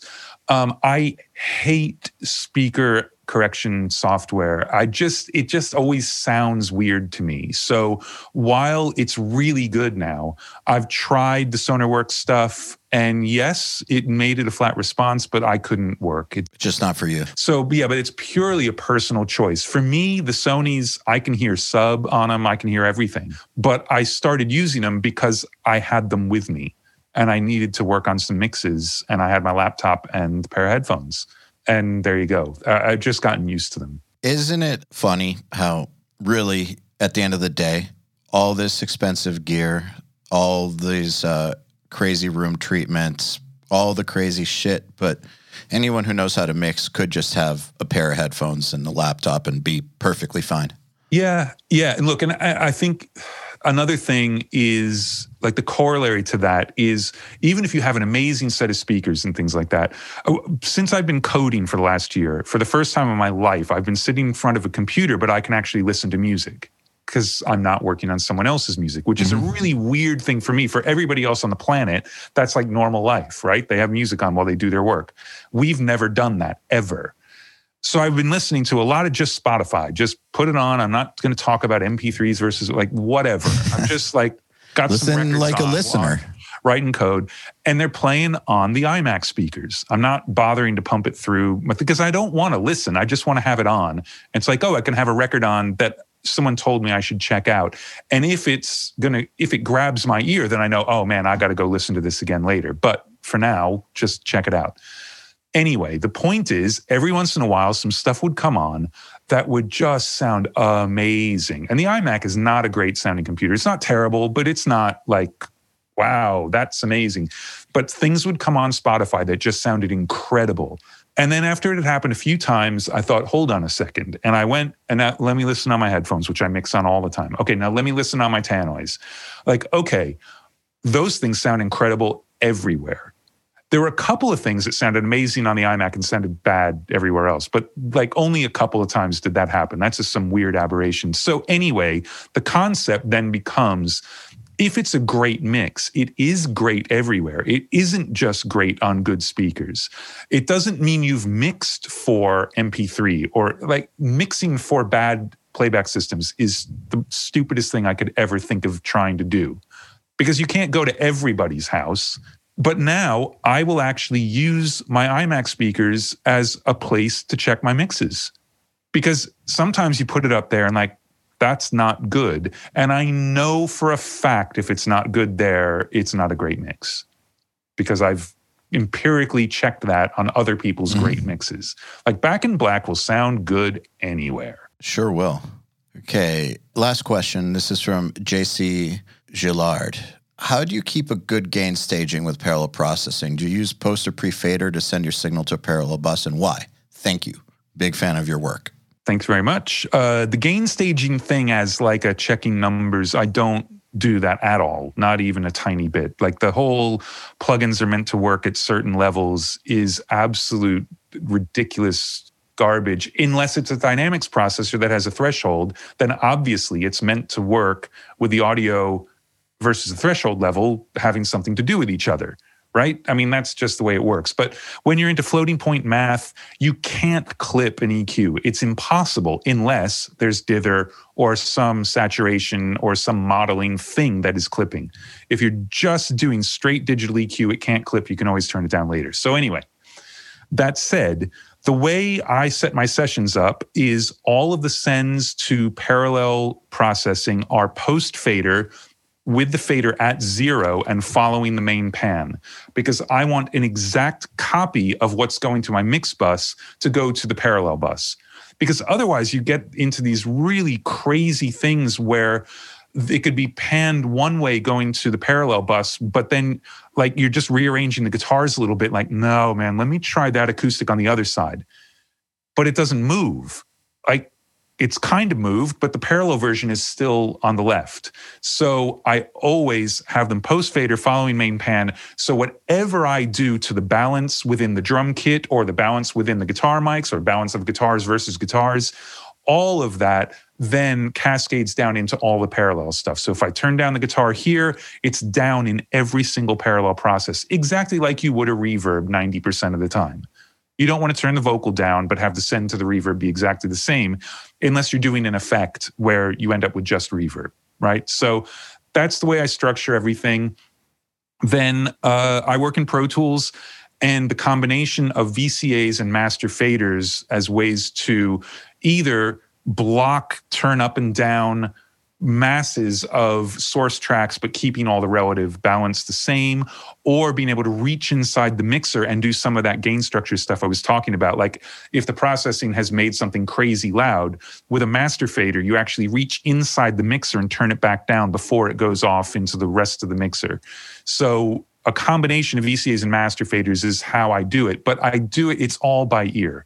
Mm-hmm. It's all like when you've used something like the rear bus, which for me, it's just two 1176s. I've been using that in hardware and now in software for 20 years. So I hear when it's too much or too little. But it's also set up with my template that's gotten tweaked and tweaked and tweaked and tweaked over the years that if the level hitting my mix bus is right, then the level hitting the rear bus is right. And all I'm doing is turning up and down the return to see how much of it I want. I'm never looking at it to see how much it's compressing because since everything is post fader and follow main pan, everything follows everything.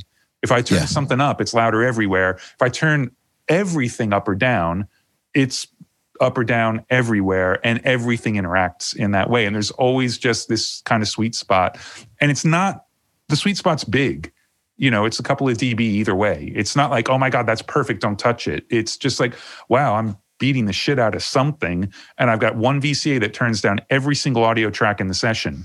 Pull that down 2 dB, like, oh, okay, cool. Now I'm good. Yeah. Awesome. Well, Andrew, thank you very much for taking the time. It's been a pleasure talking to you. Really appreciate it. Excellent. Thanks so much for having me. This is great.